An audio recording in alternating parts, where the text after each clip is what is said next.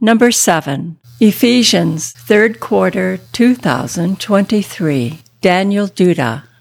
Lesson 7 Ephesians, the unified body of Christ. Julie is going to offer us a prayer. So thank you, Julie. Let's pray. Lord, thank you so much that you are with us today. Thank you that you give us so many blessings and opportunities, even in the midst of difficulties and trials. Lord, those who are listening that are struggling, you are right there with them. We ask you to bless them. Please open our hearts and our minds. Help us to learn something new. Help us to live something new because we saw something beautiful in you and in your word today. We thank you. In Jesus' name, amen.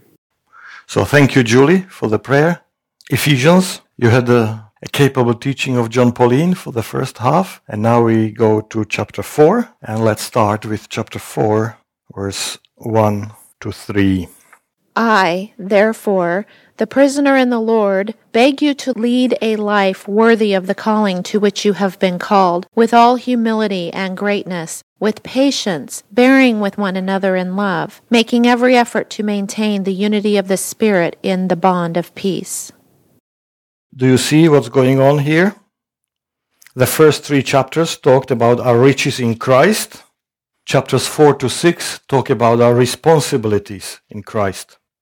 The key word will be walk. It's in verse 1, in verse 17, 5 2, 5 8, 5 15. So the metaphor of the Christian life is walking. It's not something static, it's dynamic. And then Paul will admonish people to walk in unity, in purity. That's from verse 17 to 517, 417 to 517. Then in harmony, chapter 5. And then in victory, that will be 610 to the end of the chapter. The armor of God. So you walk with in unity, in purity, in harmony, and in victory. Four basic things what Christian life looks like. Now, before we look into that, it's important to notice two words from verse 1. The first one is the very first one, therefore. The word therefore makes the connection with the first three chapters. Because of what God has done in Christ, because of the unity, no difference between Gentiles and Jews, because the wall of division was destroyed, we are now one community. Therefore, what God has done has certain consequences for our lives. We live in a certain way based on what God has accomplished. And the other one is besiege. So in the first part, regarding the therefore, he talked about our wealth. We are called by grace to belong to his body, chapter 1. We, you have been raised from dead. You were dead in sins, but now you are sitting in the heavenly places. You have been reconciled. Remember, the wall of division was done away with, and Christ's victory over Satan is reality, but still a mystery. It's not yet fully seen. So he still has the power. And therefore, you walk in unity, you put off the old clothes and walk in purity. You are reconciled, so you walk in harmony. And because Christ was victorious, you walk in victory. And now comes the beseech, indicates that God is urging us to live in glory. Notice he doesn't say, as he did in the Old Testament, I command you. He doesn't say, if you obey me, I will bless you. Now that's an important talk that children need to hear. If you don't brush your teeth, mom or papa will be upset. If you brush your teeth, I'm going to bless you. No. Now he says, you have already been blessed. Now in response to my love and grace, make sure you walk in that. So can you see the shift because of what happened on the cross? So if you are looking in the Old Testament forward and it's not clear what God is going to do, what is going to happen, God takes them out of Egypt, the salvation act, Exodus, and says, now let's gather around Sinai and listen. They say, oh, all these things we will do. And he gives them the commandments. If you obey, you will be blessed. If you disobey, you will be cursed. Once the Christ event happened and you are looking from the New Testament perspective back at cross of Calvary, what is the verb? I beseech you, I beg you, please. This has already happened. This is reality. Look back into it.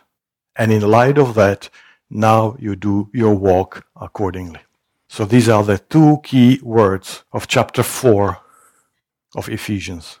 Because of what happened in first three chapters, what God has done, you belong by grace to his body. You were raised from dead in sins and trespasses, and you participate in the victory of Christ over Satan. You walk in unity, in harmony, purity, harmony, and victory. All right? What kind of walking or what kind of vocation is he talking about? So, walk in the manner worthy of your calling. What is the calling? Is it the calling to be a housewife, to be a nurse, to be a medical doctor, to be a lawyer, to be an office executive assistant? What is the calling here? Yes, Terry? Well, wouldn't it be by way of the way you live your life, the way that you interact with the people in your community and your family, represent all of the character of God, everything that we've learned about who God is, and witness to the fact that He is not all the bad things that have been accused of Him. Sure. So the calling is to live out the grace of God. You have participated in that grace of God that you have received. Now you belong. You who were not even citizens, you were not part of the commonwealth, you were outside, now you belong. You are insiders. So walking worthy of that calling means walk in light of the grace that you have received. Make sure you show grace to others. Make sure that people see God in a different light. Bob? Well, you mentioned different professions that are secular titles, but when you look at the memory text, we essentially overlap with those in a sense. So, say if I'm working as a lawyer, I can also be helping in other aspects. Yeah, we will come to those spiritual gifts We're not later. there yet. Yes. Okay. So when we talk about unity, how does God achieve unity? We'll talk about that. But remember, the calling here is not your professional vocation. It's the calling that all Christians have to walk modeling the grace we have received. Henry? And I think we find it in chapter 3, verse 6, when Paul is mentioning that the mystery is that through the gospel, the Gentiles are heirs together with Israel. So that's that calling, that vocation. Consider those that you sometimes thought were nothing, like consider them just like you.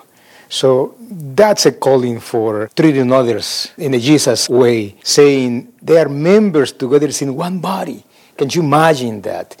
Part of household. Exactly. It, that's absolutely, probably it was mind shocking for them at that time because how can you consider a Gentile part of your own body? So I think that's a tremendous calling.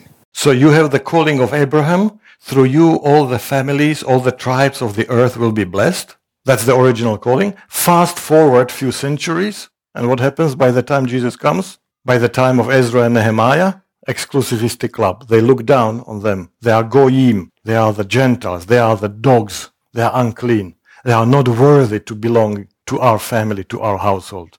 And Paul says, no, no, no, that's not how God sees it. They are as precious as you are. They are God's children as much as you are. They are part of the household. They are part of that victory that Christ achieved. And this wall of separation needs to go. We cannot have that in the body of Christ. And the unity is not uniformity. Back to Henry. And that is a tremendous calling for us today. Yes. Because I beseech you, walk in that calling. Realize what happened. if it was so counterintuitive for them, it has to be the same for us today. Something that we cannot even imagine. Those sometimes people that we think don't meet the standard. That's the calling. How can we make them one body? Yeah. And for that to happen, you need what? Verse 2. You need humility. So if you are considering yourself better than them, if you divide the world us versus them, you are not walking in humility. Because you were out and God stooped down to you and included you in. So you can't exclude. Remember, the Pharisees measure their sanctification by how big is the circle of people they exclude. God measures his love by how big is the circle of people he includes. So it needs to be in humility and gentleness and patience. Why? Because we are not there yet. It's messy. Working with people, it's messy. You need patience. Bearing with one another in love. And you do that all eager to maintain the unity of the Spirit in the bond of peace. So, what will be the next value that is important? That our walking needs to create? Unity. I will explore it. Livius. My translation has a reference to walking in the manner uh, worthy of the calling to Philippians 1:27 and it says only let your manner of life be worthy of the gospel of Christ so that whether I come and see you or am absent I may hear of you that you are standing firm in one spirit with one mind striving side by side for the faith of the gospel Remember that old story about the supervisor in the field? When he's not there, he puts a scarecrow there and people work because somebody is looking at them. And so finally they put the hat so that it helps them to slack off because he's not looking at us, doesn't see. Paul says, whether I am there or not shouldn't make any difference. You don't work on external motivation. God sees you anywhere. If you understand the gospel, the motivation will be inward motivation, not outward external motivation. Whether I am there or not doesn't make any difference. You will live the same life. Have you heard about Bata? Bata shoes? A Czech famous uh, entrepreneur, shoemakers to the world. He came to America to learn from Henry Ford, and then he built this Bata city, Moravia, not far from where Ashley's ancestors came. And he had this office in an elevator. So you have a long office and the offices are there first floor, second floor, third floor, first skyscraper in that insignificant Moravian city, being inspired by America. And every few hours, the office would move to the next elevator because he discovered that people in the offices worked better when they saw that, oh, the boss is looking there through the corridor. The boss is not around, can slack off. Thomas Bata. All right, so let's go to verses 4 to 6. There is one body and one spirit, just as you were called to the one hope of your calling, one Lord, one faith, one baptism, one God and Father of all, who is above all and through all and in all. Mm-hmm. Why is unity such an important concept for Paul? Can you see he uses the word one seven times? Most theologians say that this list is something that was handed down. So somebody else wrote this list that we Christians are characterized that we serve one Lord, one faith, one baptism, one God, one Father, who is all in all and over all. So that he uses a list that was handed down, probably as a baptismal confession, so that this list is not original with Paul, but he uses something that was already in place by early Christians. So you remember what he talked about in chapter 2? By grace you have been saved. And then from verse 11, you that at one time were Gentiles in the flesh, called uncircumcised, but those who pride themselves on being circumcised, but it's only a circumcision made by hand, not the one that God looks at, the heart. Remember, you were at that time separated from Christ, alienated from the commonwealth of Israel, stranger to the covenants, not participating in the promises, having no hope, and without God in the world. But now in Christ Jesus you are one. So how does he develop this idea of unity forward? So what is the significance? One Lord, one faith, one baptism. Remember in the Soviet Union era, those churches which were officially registered with the government had to submit a statistical report on how the church is progressing. And if the church is progressing and doing really well, then it's suspicious and then they need to do something. I know pastors who uh, lost their permission to do the clergy work because they have been successful, like, for example, in the work with the youth. That was really a red flag. So when they reported the statistics, how many people died? This is how many people died. How many people have been baptized? They would put one because the Bible says one baptism. because if you report too many, then you are suspicious and you are immediately under the microscope. So the Bible says one Lord, one faith, one baptism.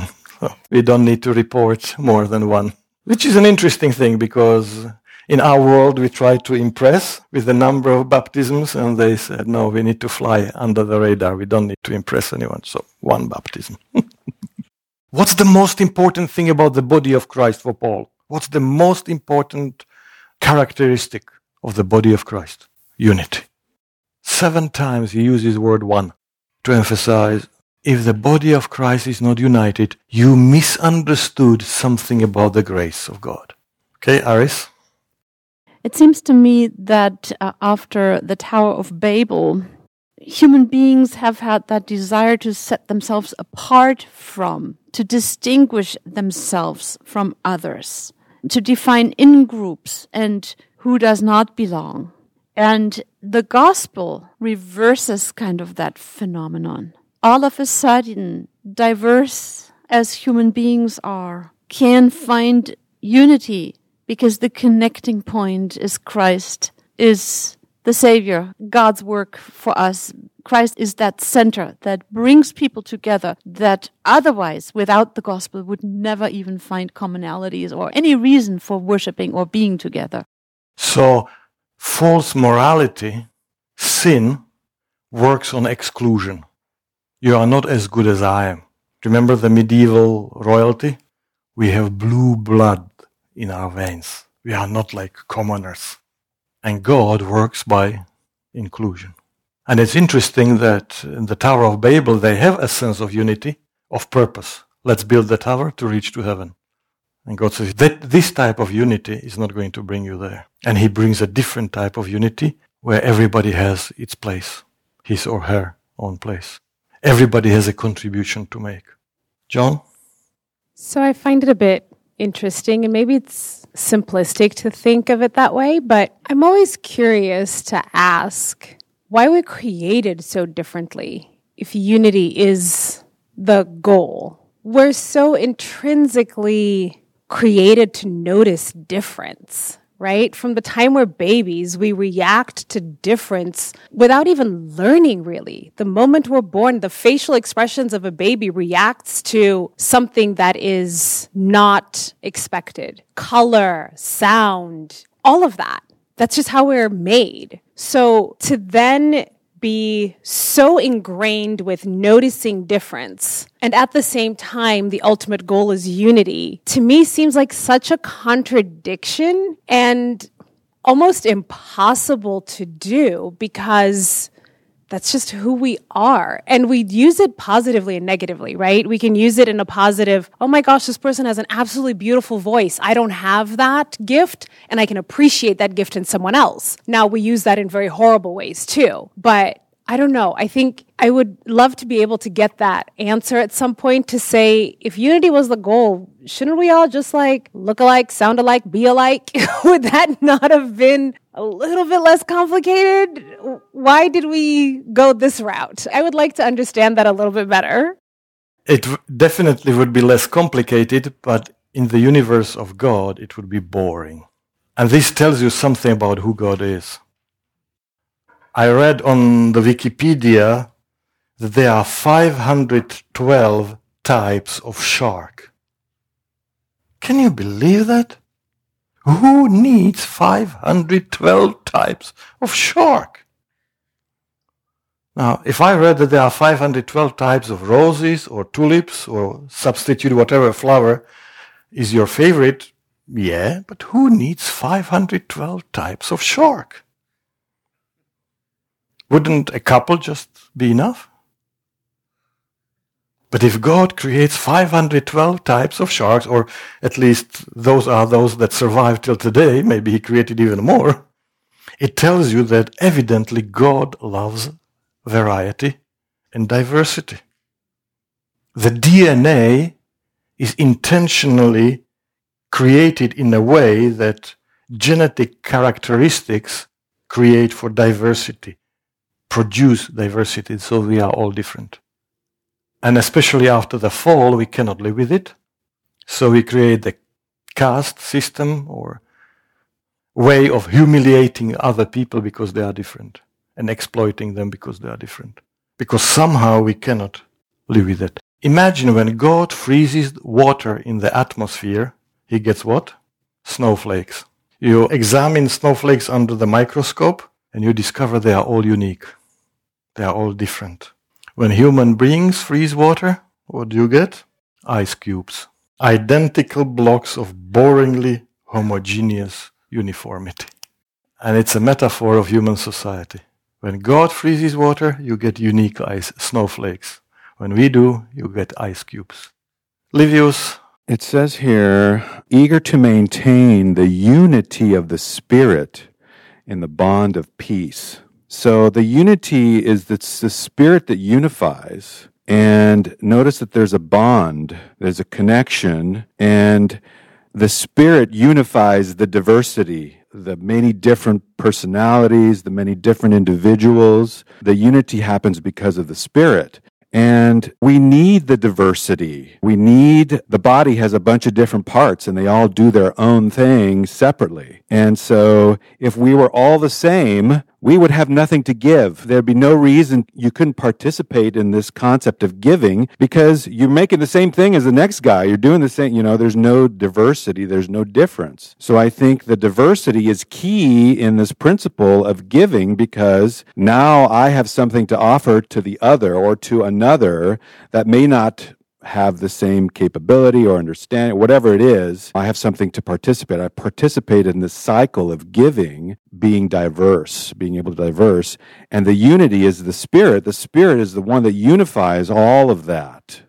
So when Jesus was here on this planet, he chose his disciples and he calls Levi and he says, I'm going to call you Matthew. You are a gift of God. Imagine a tax collector the guy who says, as long as you make few shekels, as long as you make some money, what's wrong with serving Romans? What's wrong with cheating your fellow Jewish neighbor? As long as I profit from that.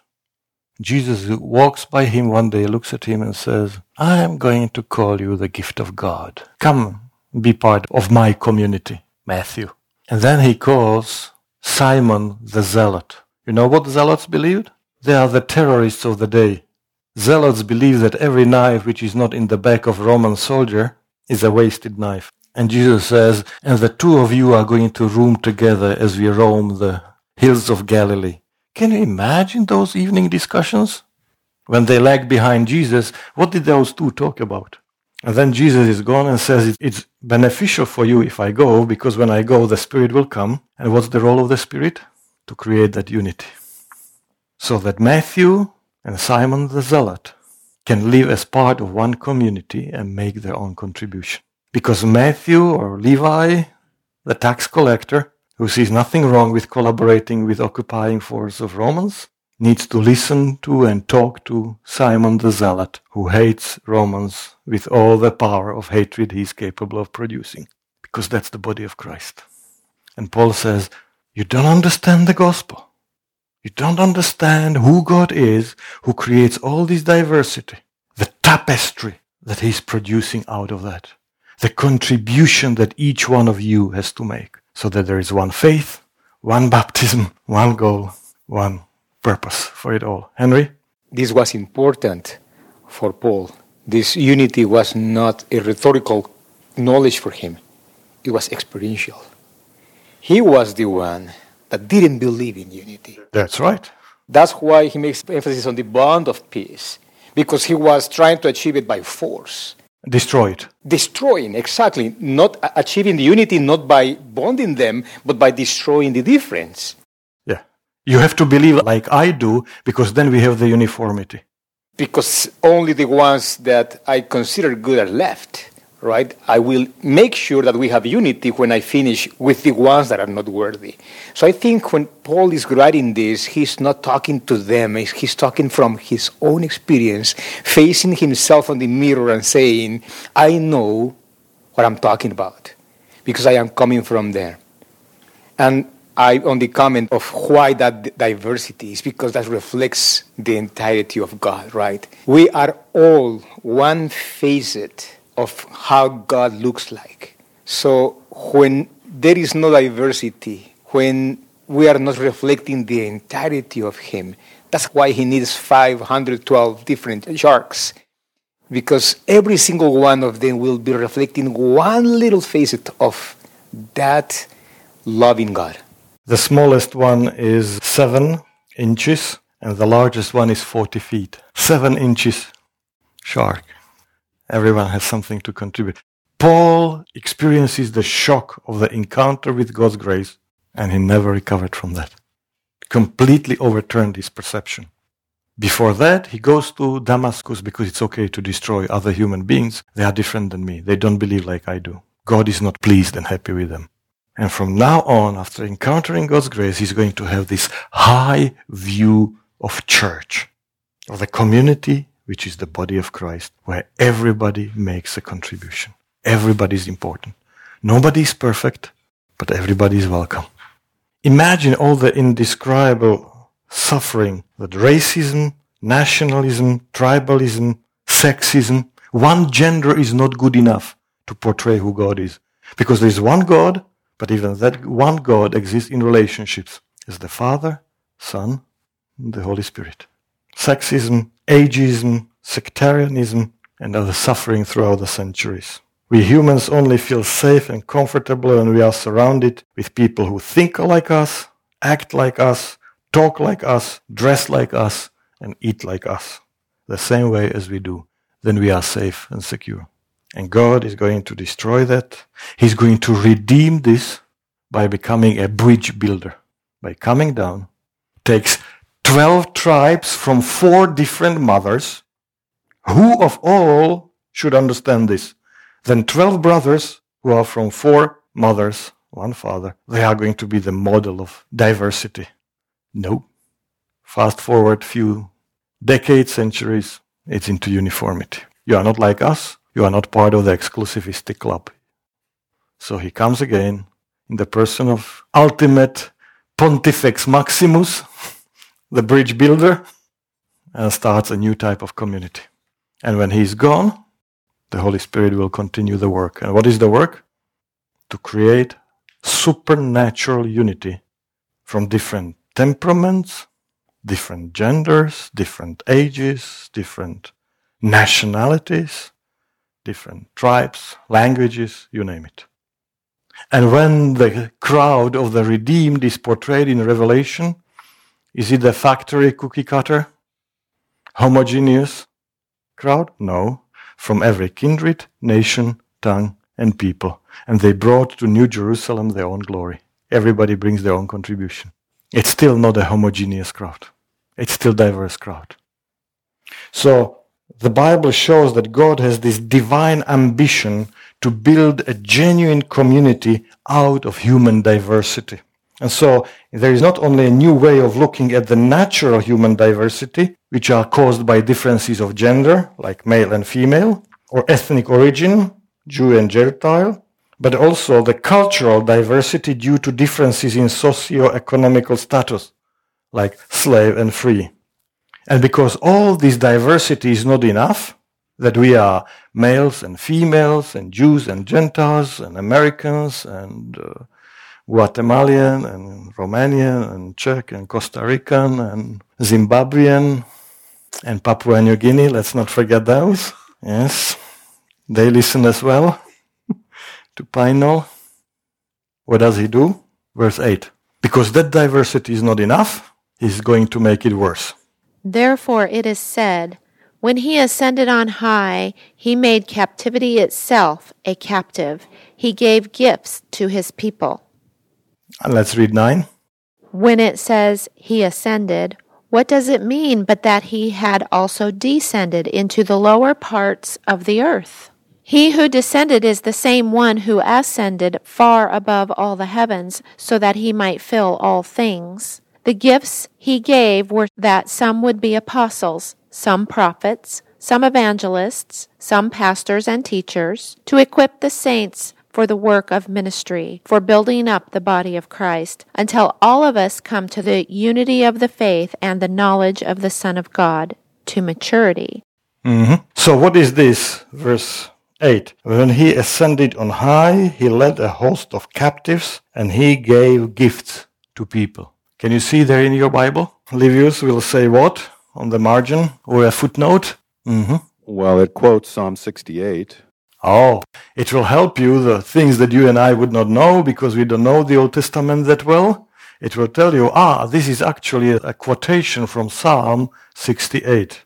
And Psalm 68 portrays the Lord Yahweh is like an ancient general. You need to understand the battle. So a king goes into a battle. And then if things go well, he defeats another king. And then he comes back to his capital city. And he rides on a white horse, meaning that he was victorious. And he goes first in the procession because he gained the victory. He's the king. After him go his generals.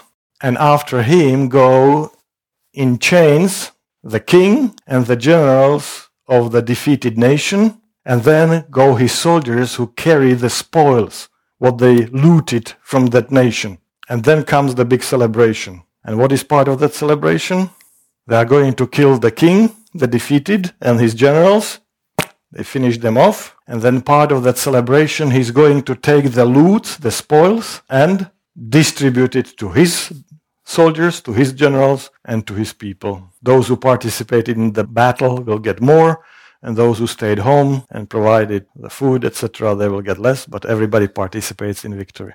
Now, what does it tell you that Paul says, you know, God is like an ancient general, using the metaphor from the army? Yes, Livius. Let me read Psalm 68, 18. You ascended on high, leading a host of captives in your train, and receiving gifts among men, even among the rebellious, that the Lord God may dwell there. And notice, receiving gifts, Paul is going to change into giving gifts. And he says, when Jesus died, he says to Mary, Don't hold me back because I need to ascend to the Father. And remember, Matthew tells you that when Jesus died, the graves were open and the bodies were thrown into the street. And then on Sunday morning, with the resurrection of Jesus, these dead bodies came to life. And when Jesus is resurrected and ascends to the Father, according to Revelation, 24 elders, he takes them in his train here are the captives. Here are the representatives of humanity. And those who believe in me will share the same fate as I do. They will be resurrected.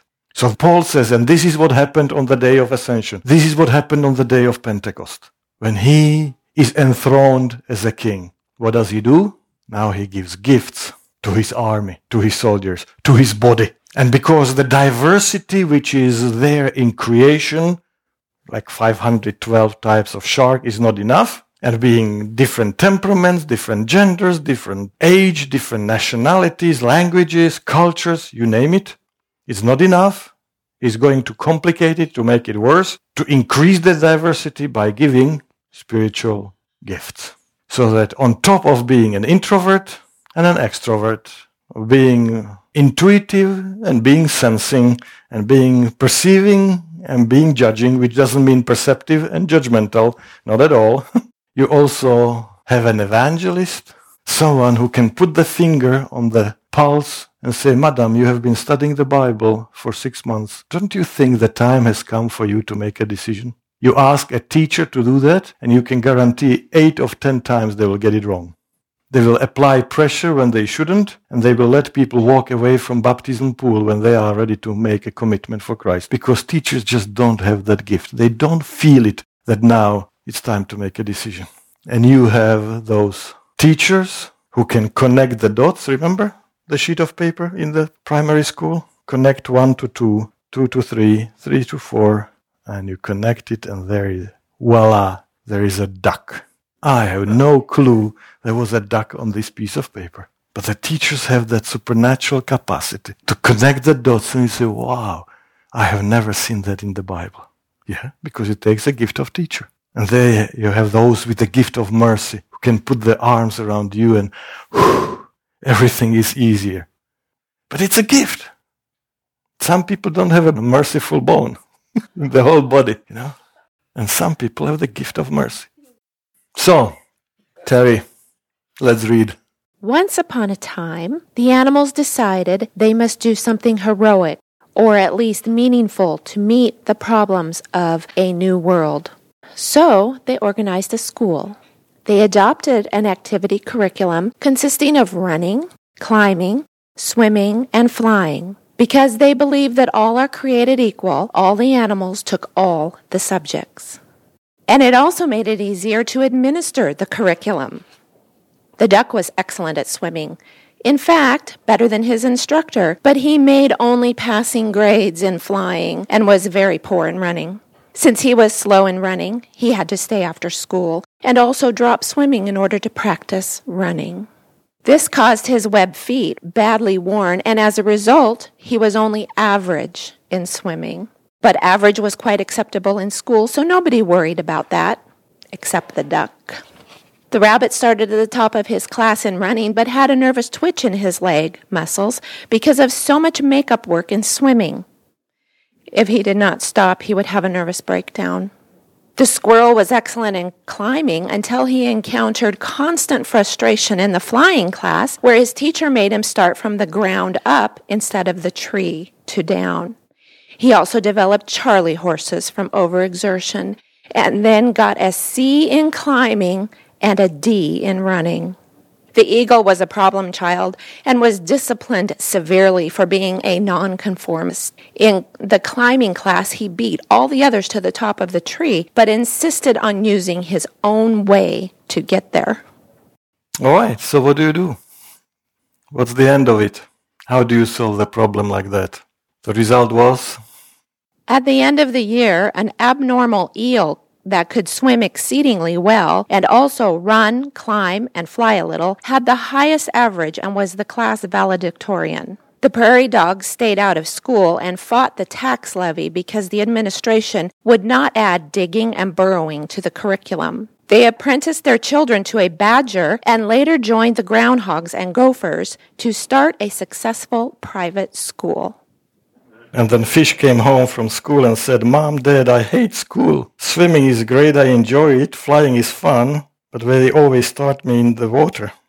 But why should I learn running and climbing? I don't have any legs, I don't have any wings, and I can't breathe out of water.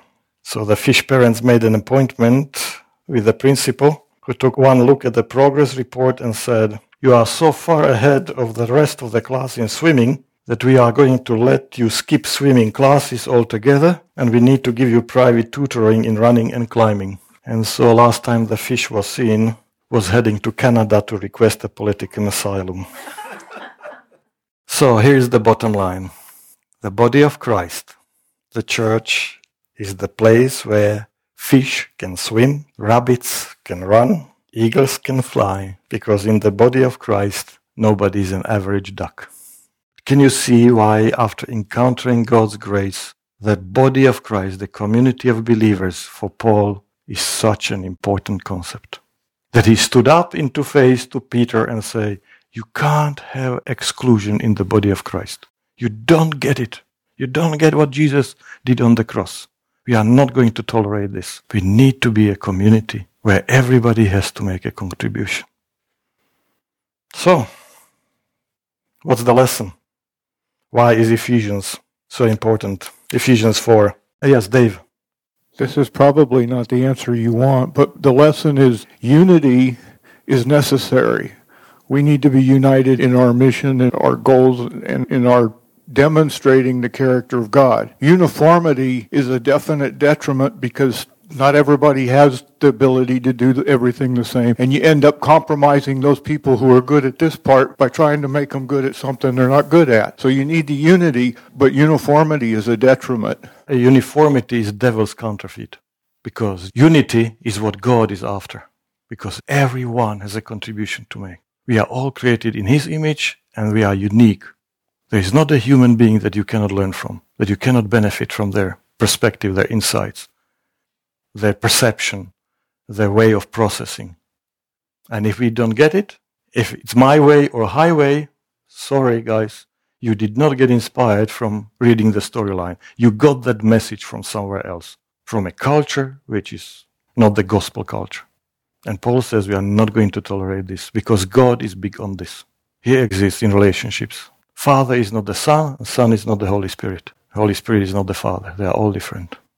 They have all contribution and a role to play in the story of salvation. And somehow, in this 19th century Adventism, homemade people of rugged personalities, where either you do it my way or you are not on God's side, we are not getting the message. So let's go to Livius. Is Paul trying to address the religious landscape where they were exposed to many different gods? And they all fought amongst themselves. Even the gods fought amongst themselves. So there was no unity to be had, even between the objects that they were worshiping, the gods that they were worshiping. And so he's trying to address that question, that issue. Yes, because the gods are created in humans' image by humans, they reflect the humanity. Yeah. And so the humans can't get together, gods can't get together. The humans fight together, the gods fight together. And with this, the Bible provides, the revelation provides a completely different perspective. There is only one God, but he's in diversity, and he lives in unity.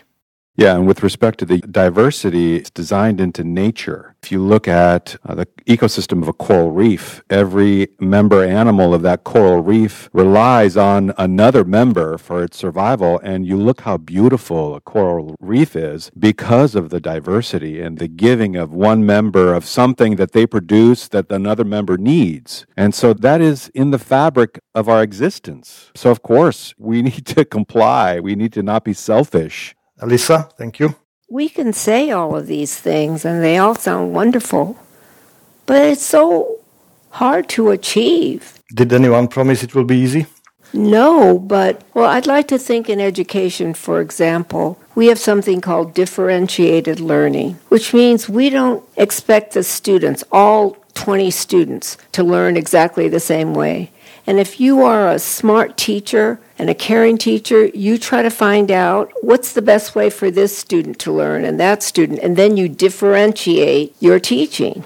But I'm going to say it's a whole lot easier in the classroom than it is in the church. And it's not easy in the classroom, but still easier. No, it's not easy in the classroom either, but I think it's far more achievable than it is in the church. And you know, when Paul gives that illustration of the body and how the this is important and that is important, I'm going to make a confession that I didn't think every part of the body was as important as he was making it out to be. Until one day I hurt my foot. And I thought to myself, I can't get along without my foot. And so I said, Oh, Paul, I'm so sorry. I was denigrating your analogy here, your metaphor, thinking, oh, you know, the foot's not so important. But he was right. It's a wonderful analogy. But I'm telling you, take any leader in the church, try to get unity, Daniel. You should know, as the president of the Trans European Division, not so easy. And what does it take on our part? It takes a sea change. It takes a change of heart, a change of thinking. Because Paul says here, be humble, always be humble. Danny and I are studying humility now. And do you know there are handbooks this thick written on humility? A handbook on humility, mind you. Did you ever think there'd be one like that? No, I never did, but there are. And the thing is, Paul is saying here, always be humble. And is that the crux of our problem? with unity that really I think I'm better than you are because I'm a teacher. And not only am I a teacher, I'm a university teacher. You know, I have taught fifth grade though. But we value, even in our church, we value. And we make it so hard for unity. When Danny and I go to a new church, they always try to find out what profession are you? Have you had this happen to you? It's happened to us a jillion times. And Danny is so cagey and so non transparent that when the person walks away, I say to Danny, they probably think you belong to the Japanese mafia. And it's like, well, if you're a doctor, well, the church values you more. Well, you can be an elder. They don't do a background check on your morals or what kind of a thing you have they go, oh, yeah, okay, he's a doctor, he can be an elder. I mean, it's that kind of thinking that prevents us from achieving this unity that Paul tells us to have. And that's why Dr. Luke notices that it's the shepherds mm-hmm. who get the good news, yes. which is for all the people, because medical doctors in those days were at the bottom of the ladder. And women, Luke talks, but oh well, I'll quit ranting and raving, but I'm telling you, unity is no easy thing to achieve. Yeah, welcome to my world. So, all these gifts are there. Why? Verse 13. Until all of us come to the unity of the faith and the knowledge of the Son of God. Because there was not enough diversity, God made it even worse by giving different spiritual gifts. And read Romans 12, read 1 Corinthians 12, read 1 Peter 2 to add more gifts that he didn't have time to mention here in Ephesians 4. So you have other spiritual gifts mentioned there. And what is it for? To maturity, to the measure of the full stature of Christ. To achieve maturity. If you don't use your spiritual gifts, if you don't appreciate the diversity, you cannot achieve maturity. And the measure is Christ Himself. We don't compare each other, one another with each other, because you will always find those who are better off and you will get discouraged, and you will always find those who are worse off and you feel puffed up. Oh, it's pretty good with me because I'm not like him, like her. But we don't compare ourselves with each other. The measure is Christ Himself.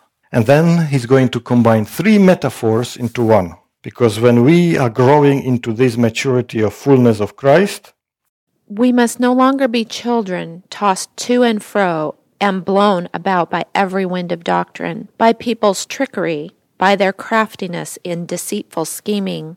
Three metaphors in one verse. Don't be little babies. Don't be like boat being tossed on a stormy sea. Yes, number nine. And cunning tricksters playing with the loaded dice. So they know what number will come up. You can't. You can't guess it. Because if you are not mature, you are going to be taken for a ride you are going to end up with a short straw. You are not achieving the potential as a body, and you are not achieving your potential as an individual. It was never God's intention that we go through life alone. Why? Because you can't achieve your potential. You need other people around you because they help to develop within you things you have no clue they are there. Notice some things take time to develop, so maturity is not overnight.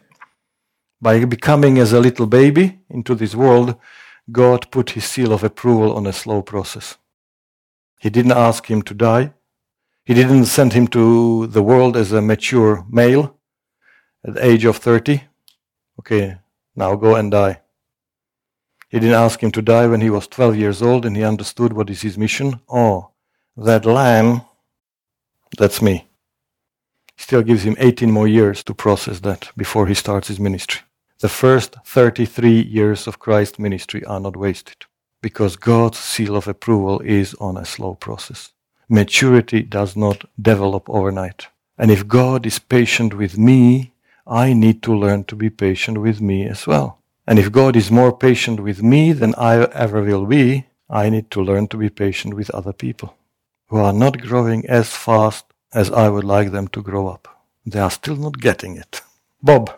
As this was written when the church was just starting, and in the 2000 some years since then, it's less unified than it probably was then. And there are even, you know, well, how many denominations are there within Christendom? Quite a few. So if Paul were to come back now, would he say, well, what I meant by unity was one denomination? Or would he say, no, this is okay to have many different denominations because they all have a role to play in bringing out different points?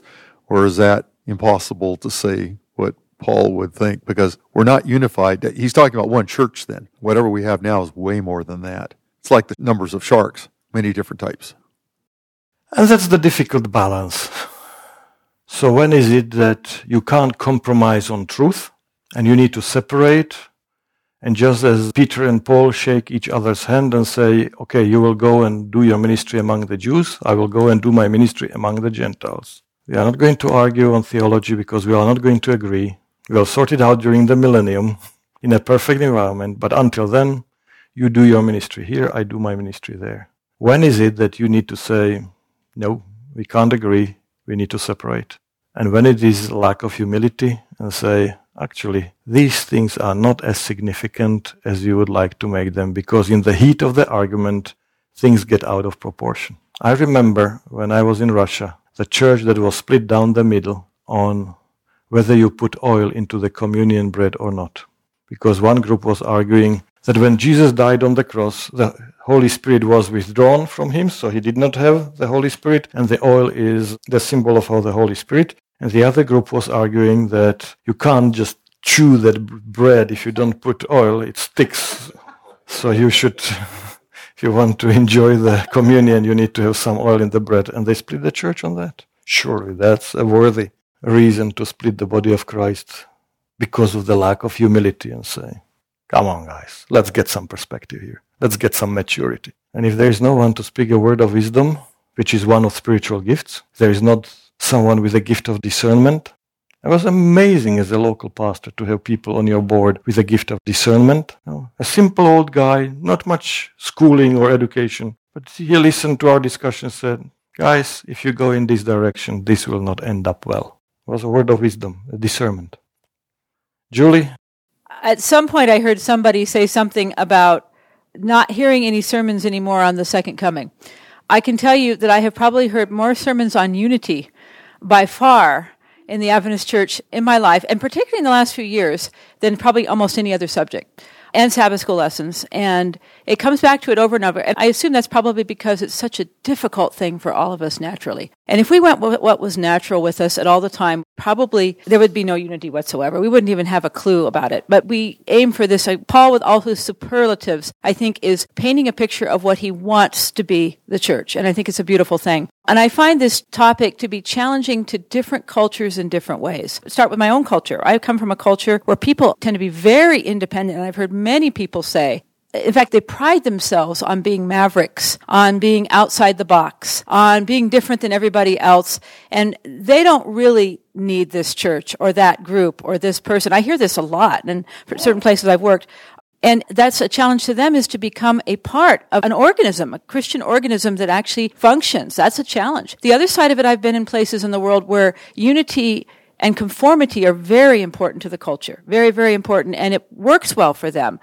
I've been in a place where I worked and taught kids, and all the kids drew the same picture. Every time they had a chance to draw pictures, it was coconut trees. I mean, it was always the same picture with a sunset.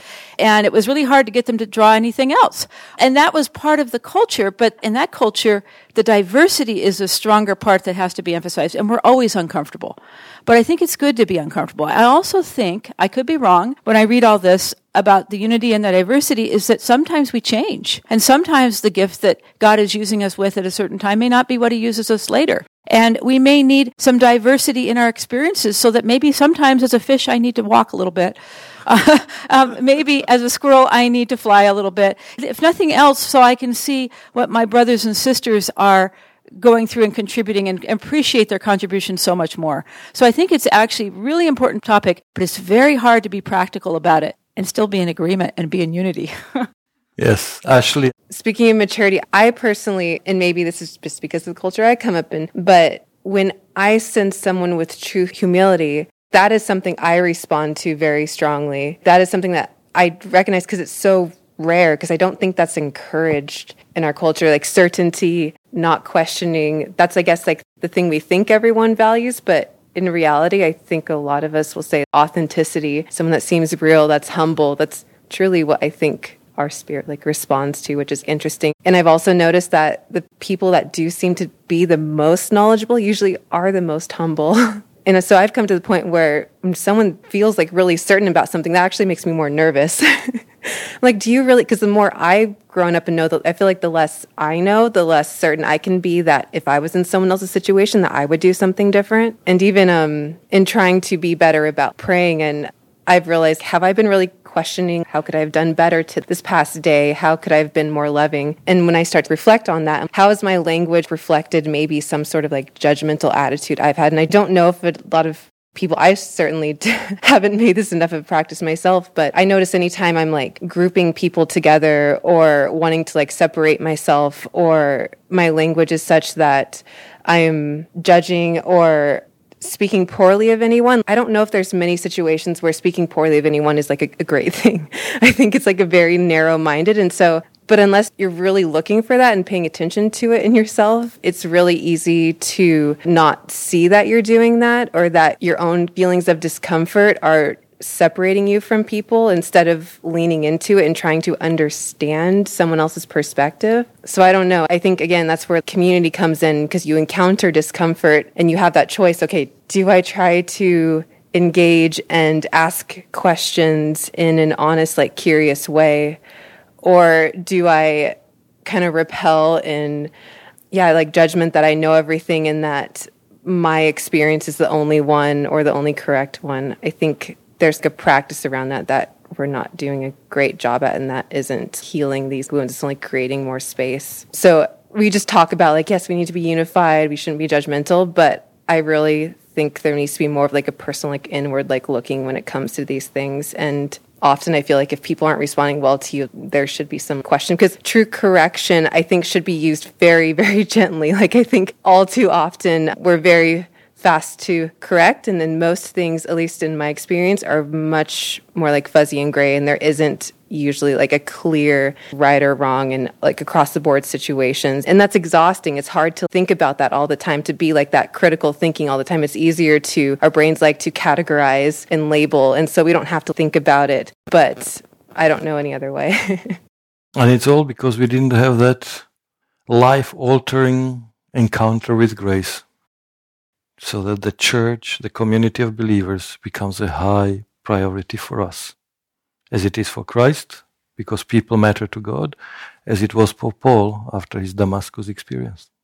Because our individuality, our rights, our perspective are more important to us, and then all human insecurities kick in, and we need to put other people down in the name of truth and God. And it doesn't work. Yeah, thank you. Thank you, Ashley. Sherry? The last word.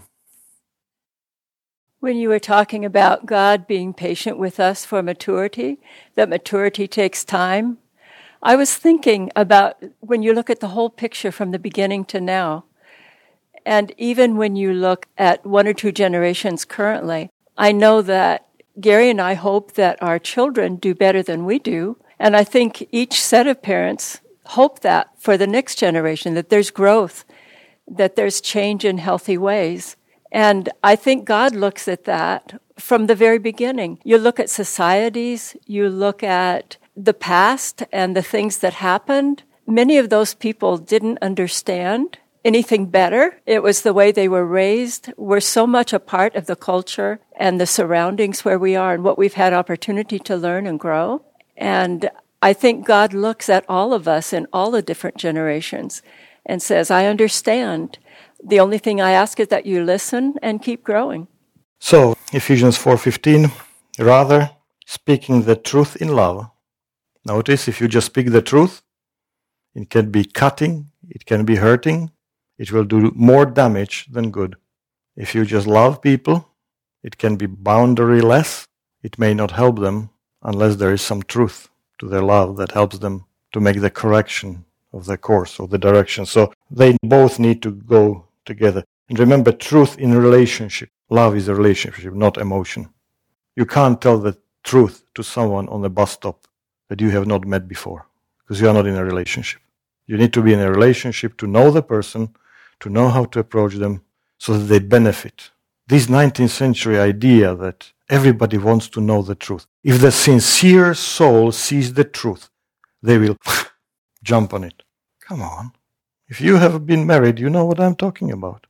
When my wife says, Daniel, I don't like this about you, that's the last thing I want to hear. And if you are not married, you have a family of origin, you know what we are talking about. How brothers and sisters can get on each other's nerves. Because in reality, the truth is the last thing we want to hear. That's why the truth must be in a relationship, a relationship of unconditional acceptance.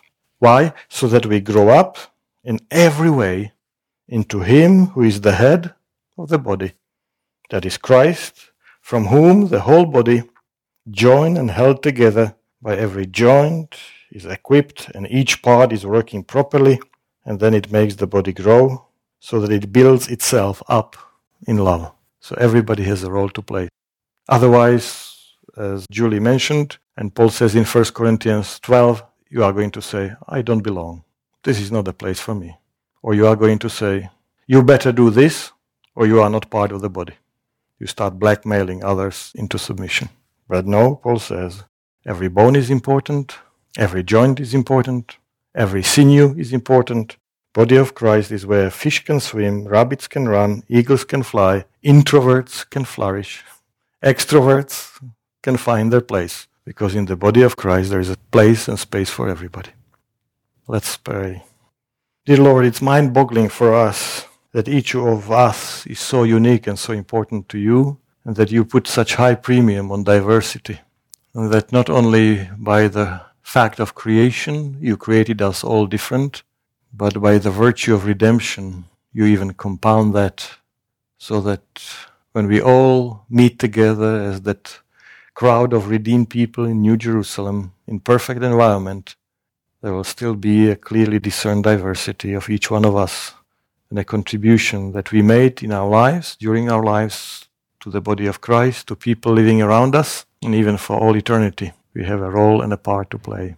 It's mind boggling, it's beyond our understanding, but we certainly are thankful for creating us that way and serving a God who appreciates the contribution that each one of us can make. Help us to make the best use of it for the benefit and blessings of those around us. We pray in Jesus' name. Amen.